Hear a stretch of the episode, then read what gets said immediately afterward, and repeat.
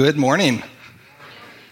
As Chris said, my name is Adam. I am one of the pastors here at Bethany. I just want to give you a big, big welcome. Uh, I am excited to jump into this brand new series. I love starting, period. That's kind of my person. I love coming out of the gates and kicking things into gear. But this series, especially, I believe has the potential to lead to more life change than many of the series that we do. I think we work really hard. I have some strong sermon series here, but this one I think has the potential to touch us in ways and lead to transformation than others do. The reason being, let me start with this verse. I'm going to jump right in with this. Ecclesiastes 10:19.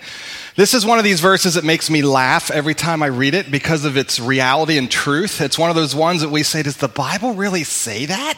It does. Um, but here it is. A party gives laughter. Uh, so party with the best of them. Wine gives happiness. That's for another message. We'll touch that another time. And money does what? How many of you believe that? I love when I read that in the scriptures. I'm like, you know what? There's reality to that. You cannot do life without money. A lot of us think it's super spiritual to say, ah, you know, I, I can, but you cannot do life without money. It's impossible. Money makes the world go round. That is a very true statement. You cannot exist. You cannot be successful. You can, I don't even think you can be healthy without it. So the question is, it touches us all. We all need it. We all interact with it. However, however, uh, Chris and I, in our roles, we sit with broken marriages at time, and I'll tell you, money, money is at the root of a lot of broken marriages. I've uh, sat with many a people over the course and heard stories, and you have too, and you saw the movies and read the books. Money can bring such incredible heartache. So I believe this series, it touches us all in a profound way. Some of us, it touches us from a place of poverty. You're sitting here, you don't have a lot. Some of us, you're sitting here and you've been blessed with um, an overabundance. It touches us all. And we're going to talk throughout this series how to handle it and how to handle it well. Here's what this series is going to be. I want to be very upfront this morning. Uh, this series is loosely borrowed from a guy by the name of Craig Groeschel at Life Church. I say loosely because we've made it our own and adapted it. And I'll tell you, he adapted it from Dave Ramsey. Uh, so a lot of the stuff stuff you're seeing, if you've been through his financial piece, you, um, you have, or if you even know Dave, you've likely, a lot of the stuff I'm going to be saying, you're like, yeah, I've heard Dave say that. Yeah, I heard Dave say that. Um, Chris has said, I, I love Chris's quote in this one. I don't know I'm going to mess your quote up, but I think he says it this way. I don't know if I've ever said anything original um, or something like that. I always laugh when he says it because it's so true. So much of what we say, we just repackage what we've learned from others. So that's this. So this, here's what I'm going to say this morning. This morning is going to be very simple and very interactive.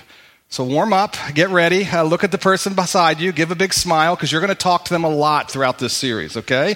So I hope you sat next to someone you like. At least hopefully they brush their teeth and you don't need to, you know, all that. So here we go. Here's what we're going to do this morning. I want us to talk about the series. It's going to be four weeks long. And so we're going to do this. This morning we're going to talk about less is more, right? Less is more. Can we all say that together? Ready?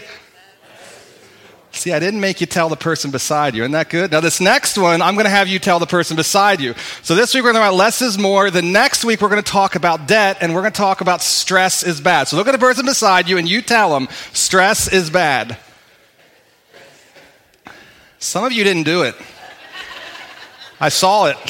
Let's do it again one more time. Turn the person beside you. Give get your finger up there and point at them. Ready? Say, stress is bad.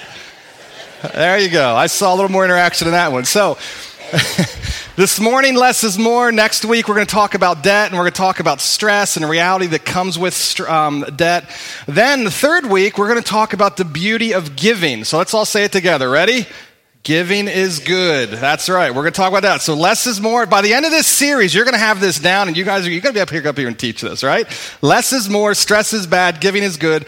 And then on the fourth week, we're going to end the entire series by talking about investment. How you know? Because uh, we often talk about giving, but how often have you heard a church talk about investment and how do you invest your money and what do you do with your money with annuities and all that other good stuff to make sure my money is going to produce and produce well and produce what God's designed for money to produce. So that's that last one. So turn to the person beside you and tell them tomorrow matters. Or some of you don't have people beside you, so you may need to turn around. This is going to be awkward. I know some of you just picked a bad seat this morning. Uh, so here we go. This morning, we're going to talk about less is more. And because of this, some of you, if you're here week in and week out, know that I kind of dive into a passage and I try and go in and move all around. This morning, we're going to simply stay in one passage, one verse. Now, I tried really hard to honor that. I'm going to be honest, I do deviate a little bit, and I'm going to throw some other thoughts in, but I, I we're going to pretty much the same one. Here's the verse. Ready? Here comes Ecclesiastes chapter 4, verse 6. Better to have one handful with quietness than two, hand, than two handfuls with hard work and chasing the wind. How many ever heard the statement, if one is good, what's the second? Two is better, right? If one is good, two is better. This verse comes along and says, hey, listen, have you ever tried to chase the wind? Where's it come from? Where's it going? Can you see it? It's a thing it's impossible to do. So what he's saying, he's saying, hey, listen, the writer of Ecclesiastes, this, this guy was one of the wise, he's called one of the wisest men of all time. Uh, God basically stepped in. He was a king in Israel, and God says to him, hey, listen, I'll give you anything you want. And so they, uh, Solomon is his name, and he prays, and he says, you know what, God, what I really want is wisdom.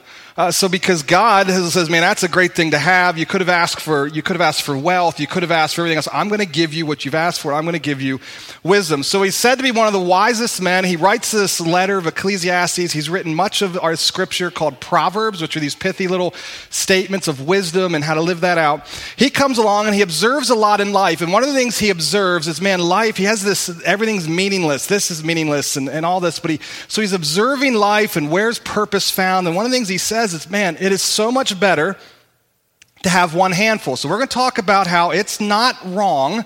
We're going to talk about this morning. It's not wrong to have some things. Sometimes when churches and pastors and books and Christian leaders talk about money, I sometimes walk out thinking, wow, I feel really guilty because I have a car. I mean, it's sometimes it's just like you feel this way. I feel really guilty because I'm wearing nice clothes. Oh my goodness, because I shopped at Target. I'm like evil. I mean, it's like you, sometimes you, you internalize this stuff. And so uh, the writer says, no, no, no, it's okay to have some things. And we're going to talk about that this morning. But what's, what's really miserable is to have lots of things that then control you. So he says, man, you can work two jobs. You can go out and work three jobs because you're going to make the ends meet and you're going to get ahead and you're going to, and we're going to talk about what drives some of that, but you're going to work your tail off. And at the end of working your tail off, you're going to have not some things, you're going to have some things and your hands are going to be full, but you're going to go to bed at night and you're going to miss out. You're going to ache. You're not going to be at peace. You're not going to have what truly matters. What does matter in life? You ever thought about that? You guys ever, I'm to give you an exercise. This is, you, I'm guarantee you've done this before, most likely. What we're going to talk about is I'm going to less of what doesn't matter so I can experience more of what does. So, what does? Imagine you um, are, you, you sit down with the doctors, and the doctors just did a bunch of tests, and they come back to you a week later and they say, okay, here's the story. You have roughly three to six months left. Some of you have experienced this with a loved one. It's an awful thing to do with the doctors, but put yourself in that position. You likely drive home, your world is crashing in on you, you go to bed, you wake up the next morning, you say, okay, I've got three to six months left. What begins to stir in your mind? What things do you go about doing? What things become a priority to you? What matters in life, in other words? Take a moment just to reflect on it. What is it that really, really matters? Now, you can go out and Google this, and you can, this question's been asked all over the place. And do you know what you never, ever, ever put on the list? I've never seen on the list, and I'm pretty sure these things are not on your list. I don't think anyone ever says, you know what really matters in that last three to six months? I'm going to add one more zero to my bank account. Do you know what really matters? I'm going to, you know, I've really wanted that leather sofa. I'm going to buy it. Those countertops, the granite countertops I've always wanted, that's what I'm going after. You know what? Forget the granite countertops. I'm going to finally get my hoverboard. I mean, I've been so afraid of that thing, but I'm going to finally pick that thing up. Or I know what the last three to six months, I'm going to work really hard at breaking a thousand followers on Instagram. Or you know what? Forget all that. Ready? Here's one for the young in the room. I'm going to be the Fortnite Victory Royale. And I'm going to hit it over and oh, did I get that right, guys? You're chuckling, right? Did I say it right? I probably totally botched it, didn't I? Some of you going, what is that? Well, there's a whole group over here can tell you what that is, right? Some of you say, well, you know what really, you know what I've never seen a list? I've never seen a Note 9, or some of you say, what's a Note 9? I want an iPhone. I want the iPhone X and that really big one. None of you ever put in a list the Adidas Ultra Boots, Ultra Boost, or a, uh, the power drill that you've always wanted, or the new Remington rifle that you can go out and kill all those animals to hang on your wall. That's what you're going to do in the last three to six months. How many of that stuff was on your list? What's on your list? Someone said it relationships, love, the people you care about. That's what that verse in, in, Ecclesiastes is really going after. It says, hey, we, we, but what I find, so much of our life is built around all that stuff I just listed. That's what we dream about. That's what we think about. That's what we go to work for. That's what we're going to tackle. And Ecclesiastes says, man, you're going to have it, but you're going to miss out. So this morning, we're going to work through three things of this less is more. And here's what we're going to look at. First one, first principle is we're going to cut back. Ready? We're going to cut back. And you turn to the person beside you and give a good, hearty cut back. We're going to cut back. You do it? Some of you, I don't know, guys. Some of you are not awake yet. So, so we're going to cut back. Now, here's what I think about cutting back. My house was built around 1900. And what I've observed about houses built in that era, you know what they didn't have? What didn't they have built in the 1900s? They didn't have building codes. I heard someone, they didn't have building codes. No. they didn't have building codes. They didn't have attic or um, they didn't have uh, closets. Well, they didn't have closets. Guess what else they didn't have? Garages. Uh, uh, so I look at the thing about I think about um, closets.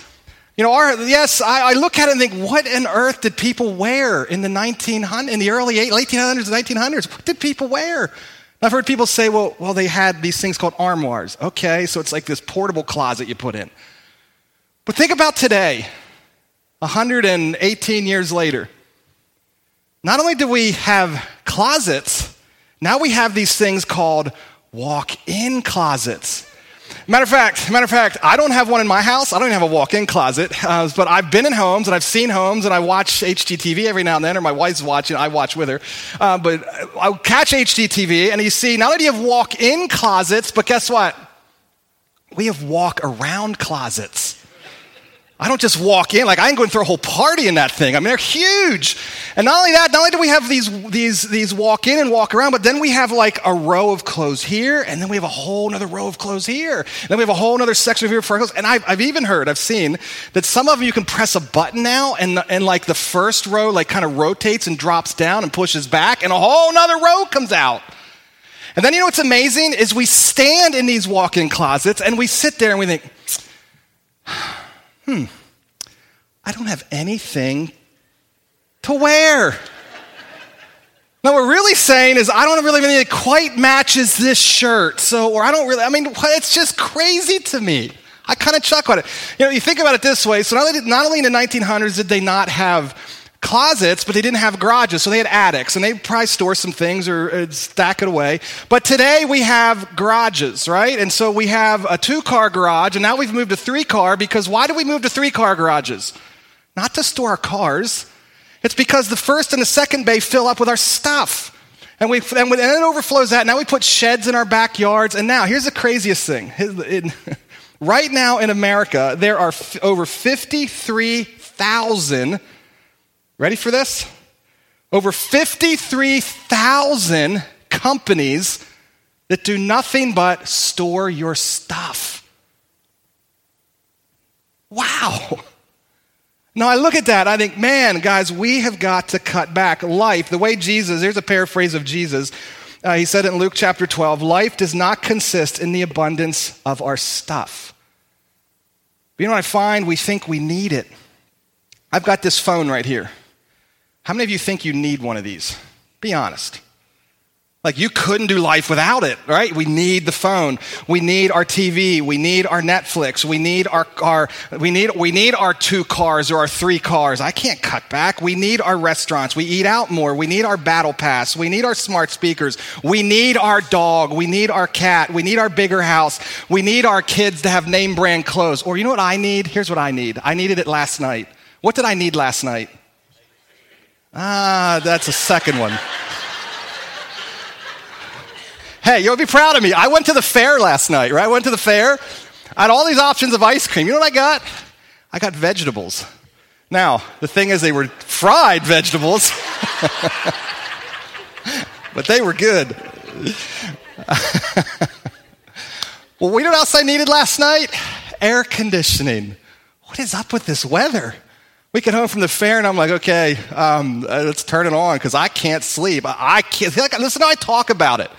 I talk about it like I'm like I'm just like I can't sleep. It's important for me to get my sleep, so we're going to turn the air conditioning on. God forbid I put the fan in the window with its muggy weather and 68 degrees blowing on me. I need my air conditioning. Now, I'm not putting air conditioning down or all this other stuff because we're going to talk about stuff's okay and we're going to put it in perspective. But the reality is, better to have one handful with quietness or peace. One of the translations says peace, than two handfuls with hard work and chasing the wind. Can we say this verse together? Let's say together. Ready? Better to have one handful with quietness than two handfuls with hard work and chasing the wind. Now, so we are going to cut back. You know what we're going to try and do uh, throughout this series? We're going to clear out. We're going to clear out. Uh, we got to practice this as a family this week. We had a yard sale. Man, did we have a year? We cleared out, and it felt good. What clearing out does, here's the way Dave Ramsey says it. I'm going to paraphrase Dave Ramsey. Dave Ramsey says, clear out as if life depends on it. He says, clear out so much. I love when he, I chuckle when he says, I don't know exactly what he says, clear out so much that the kids soon begin to worry that they're next. That's clearing out. Right? So it well here but here's what scientific studies show. Let's move into the move away from the scriptures. The scriptures speak to this so eloquently and beautifully. Move away from the scriptures and and you see science bears this up. Clearing out, you know what it does for you? It creates space in your heart and in your soul. That's not the word science uses, but it talks about the peace and tranquility that can settle in on you when you just clear some stuff out. It's amazing to me. Now, um, I know this is hard. this whole series is, can be hard. And so I want to acknowledge, let's pause right here in the midst of this, this, this, this talk here. And I get that it's hard. Um, it's hard because some of you didn't grow up with a lot. You grew up in a home where you did not have. You grew up in a home maybe where you were abused or you were neglected or you, you, knew, you knew poverty better than anyone in this room knew poverty.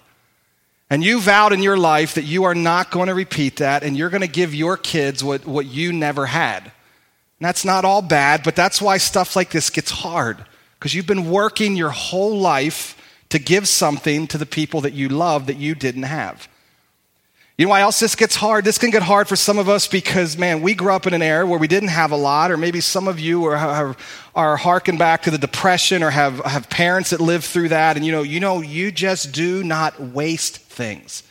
Everything that you bring home from the store, those Martin pretzels, when you're done eating them, you save the container.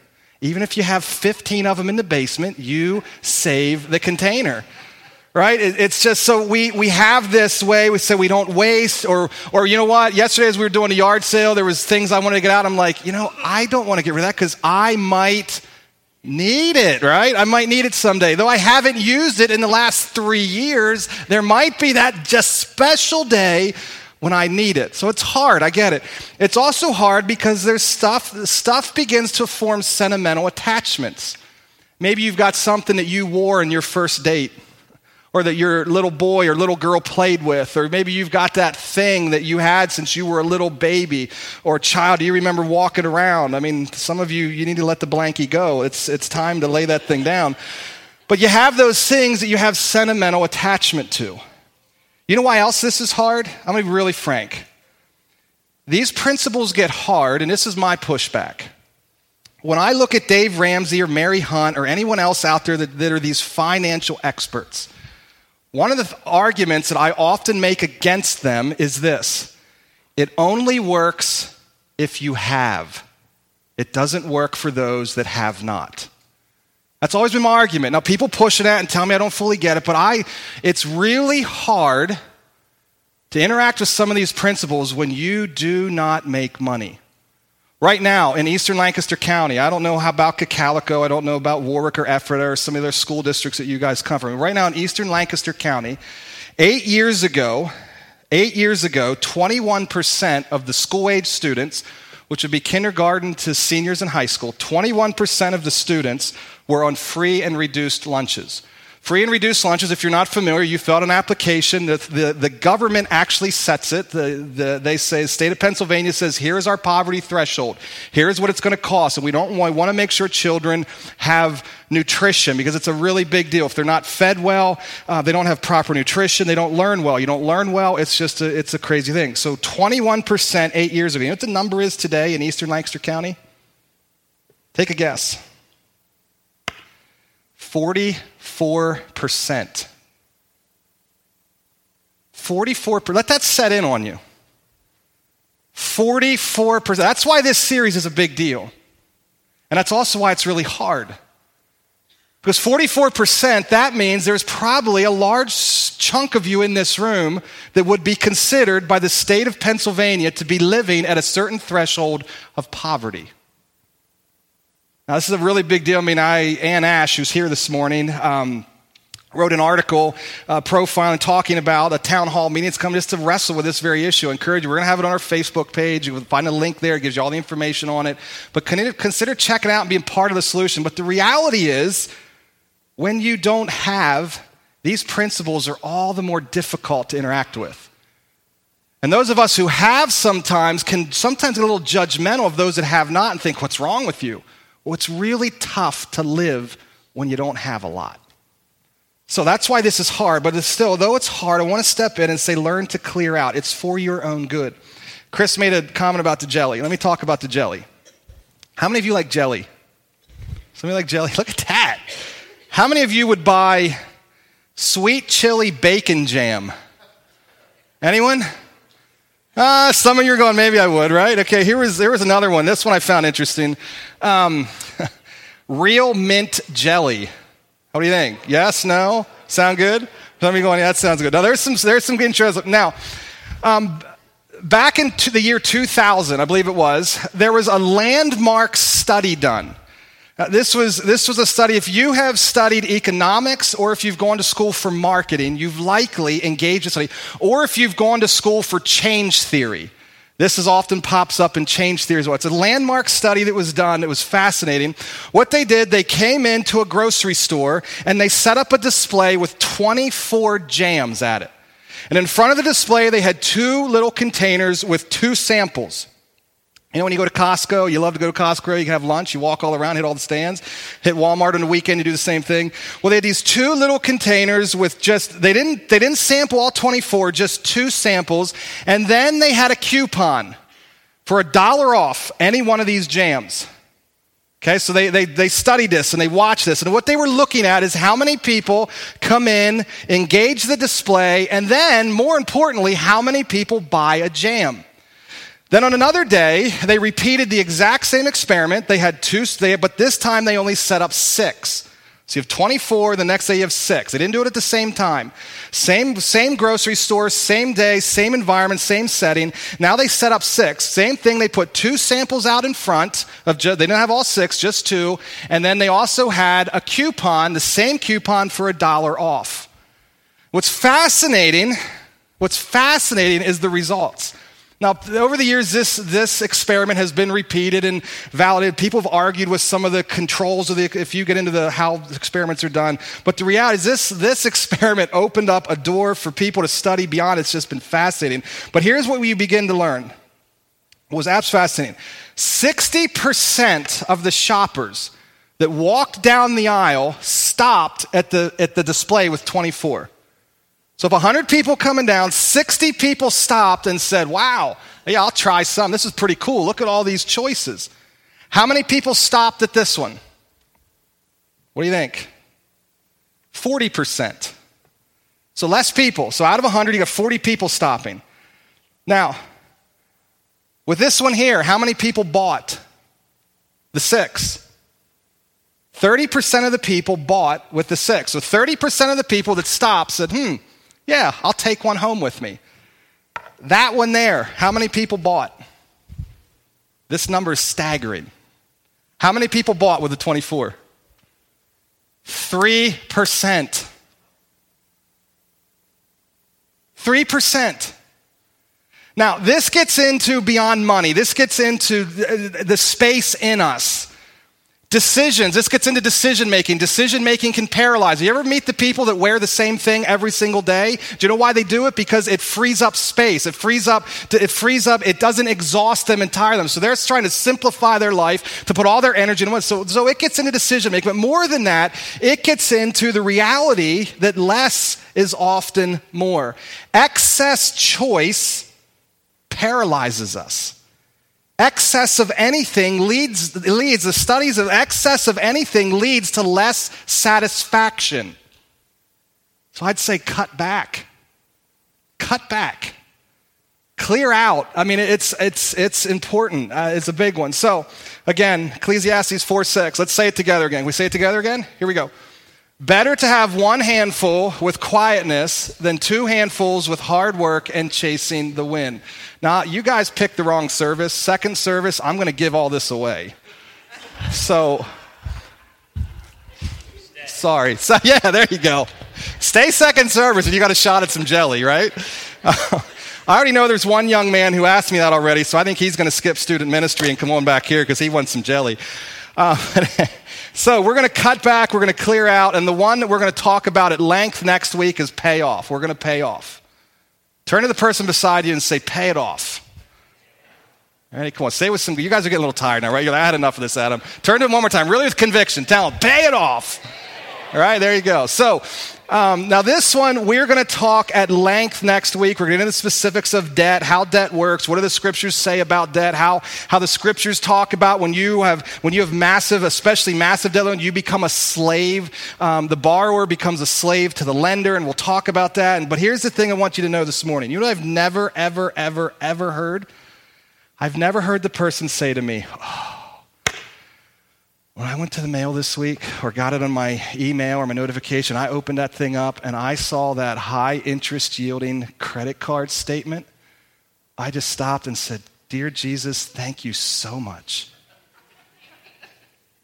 Have you ever met anyone like that? I've never met the person that said, Oh, this debt brings me so much peace. I've never heard the person say to me, Oh, the joy, the joy Oh, the joy of, uh, uh, you know what this does for my marriage? I mean, debt just brings us closer.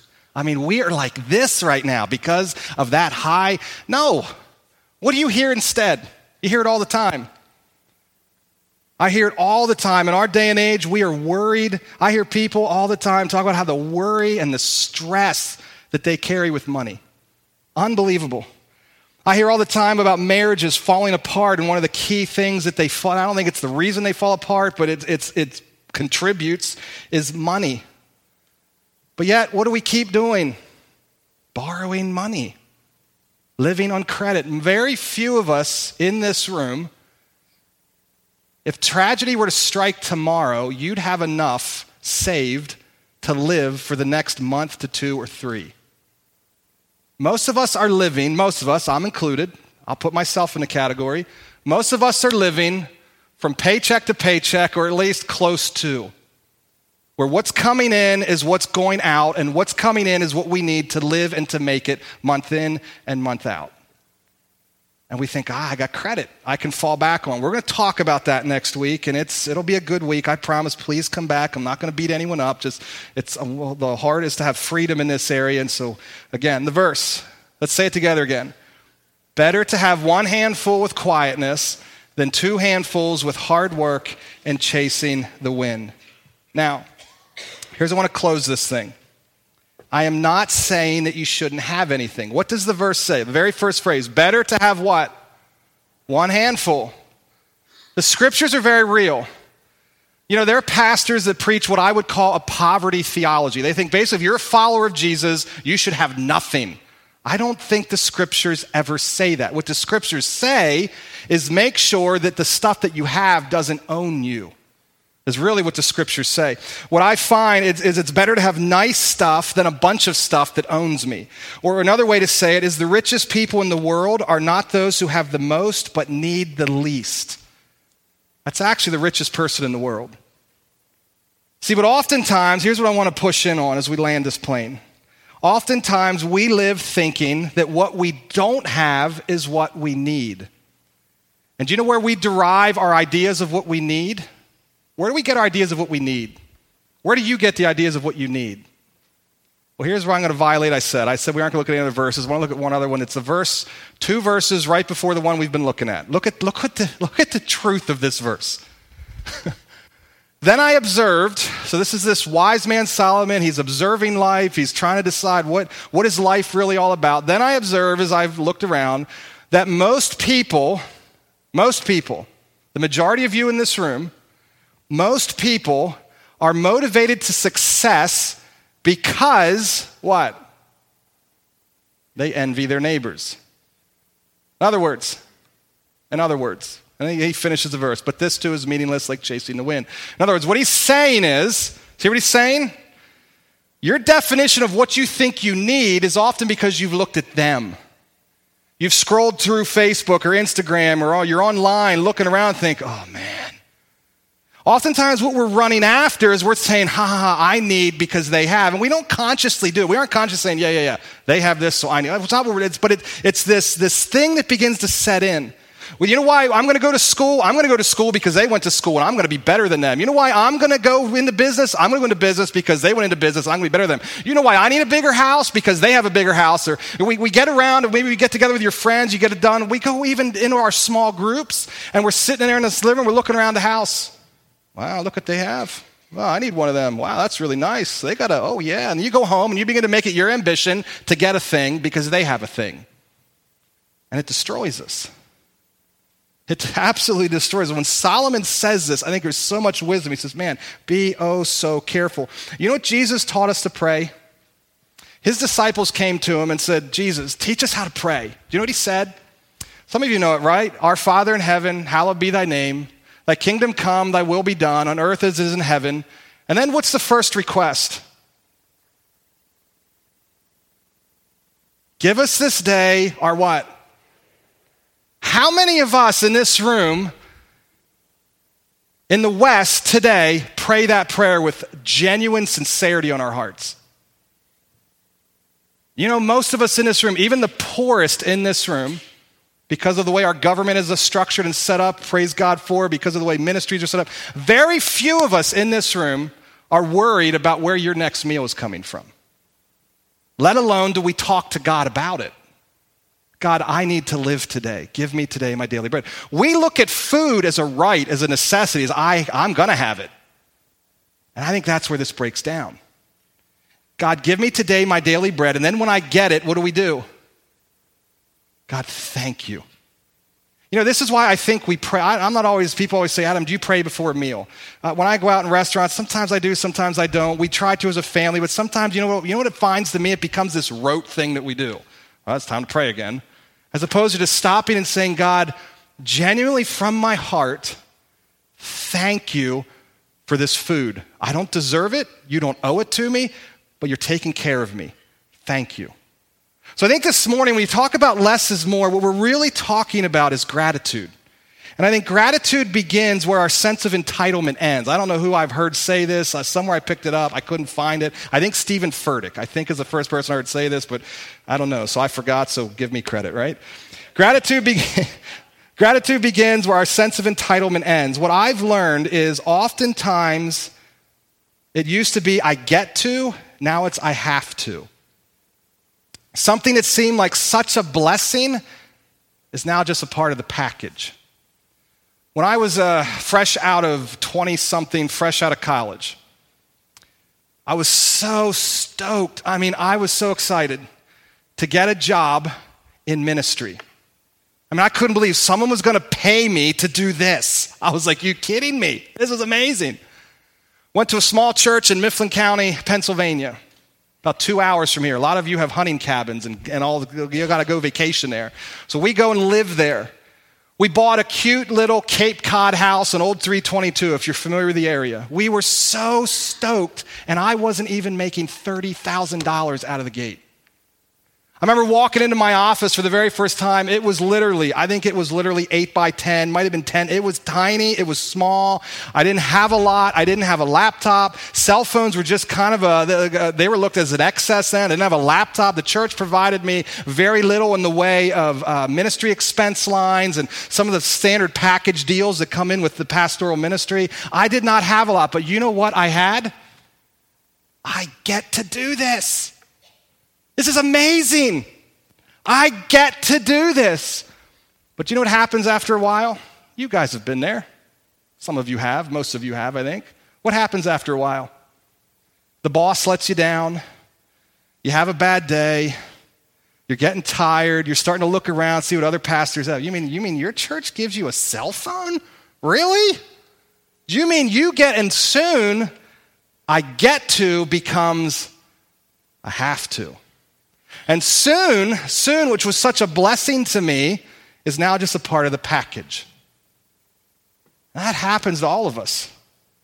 And I think we start to live. I hear, I hear all the time. When I talk to the older generation in the room, I hear all the time. I hear it the most often from the older generation talking to the younger generation. They're so entitled. I think we all are. If we live in the West, we all are, to some degree or another, entitled. We think it's owed to us. So I'm challenging us all throughout this series to step in and say, let's wrestle with that. Let's talk about it. Let's, let's, learn to, let's learn to cut back, clear out, and pay off. Less is more. Now, here's where I want to end. If you go home this morning, if you go home and you think I'm telling you to stop buying your Starbucks coffee, or you go home and tell your wife to stop buying her Starbucks coffee. I'd highly suggest you do not do that. You have missed the point of this morning. Likewise, if you go home this morning and you think, if you don't at some level examine why you buy that Starbucks coffee, you've missed the point of this morning.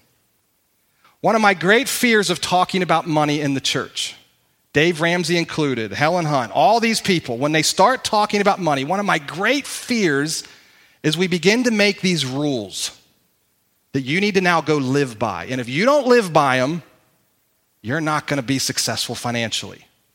I want to challenge that. What we're talking about here throughout this series is a Father in heaven who loves you, who desires a relationship with you, who wants to bless you with good gifts, who wants to give you a handful. He wants to. And I think when he teaches us to pray, he's teaching us, Father in heaven.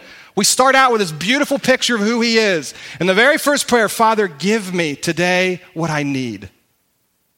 And then when we get it, because we're not entitled people, we're going to say, God, thank you for this Starbucks coffee. Or in my case, I hate coffee, so I'm going to say, God, thank you for this good life ice cream. Now, I want to say this. Some, one of you came up to me and thinks you can score me a deal with another ice cream place in town that if I would mention them from the pulpit, they're going to give me some free ice cream. I am all in for any of those deals that you guys want to work out for me. Just for what it's worth. I'm into endorsement deals. I will mention any ice cream from this stage if it means free ice cream. but Father, thank you for taking care of me. Thank you. Because less is more. And God, I'm so grateful for what you've given me. So, throughout this, we're going to learn to cut back, clear out, and pay off. And one last time, let's say it together as I go to prayer. Ready? Ready? Ecclesiastes 4 6. Let's say it nice and loud together. Better to have one handful with quietness than two handfuls with hard work and chasing the wind. Let's pray. God, thank you so much. Thank you so much for Jesus. Father, thank you for being a father in heaven uh, that's for us, that wants to bless us, that's given us stuff. God, stuff to enjoy like ice cream, like air conditioning. God, they're gifts. But God, man, I don't want any of those gifts to control me, to own me, or I don't ever want to feel entitled to any of it. God, help us as a, as a church family to take very seriously money. God, it can, it can set into our hearts and it can soon become the king of our heart. And it can clutter us up in a way that leaves no room for you, for the relationships that we love so much, for the people in our lives that we deeply care for. So, God, over these next couple weeks, God, help us. to do an honest look and evaluation and really step in and do the things that you're asking us to do. God, we want to be people that have peace in this area and use our resources well to further your kingdom. God, for anyone in this room right now, I just want to end by saying anyone in this room that doesn't know that you're a good father, doesn't know you by the name Father, I pray for them right now. I pray that uh, as they're listening and taking some of this in and looking what the scriptures talk about money and how you operate, God, I pray that their hearts were challenged, they'd stepping towards it more than anything. I pray that they'd go home just asking, Who is this Father in heaven? And how do I have a relationship? How do, how do I make him my Father? God, man, would people know, God, that are here in that position, that you love them, that you're for them, and all you're asking of them is to say and acknowledge that they can't do it on their own. That they have a thing called sin and you're asking them to repent or, or more just to turn to you. And God, I pray that someone this morning uh, that sets in and they take that step. God, for the rest of us as Christ followers, I help us, help us to live well with money. Help us to live in a way that we have that handful um, and we live at peace. In Jesus' name, amen.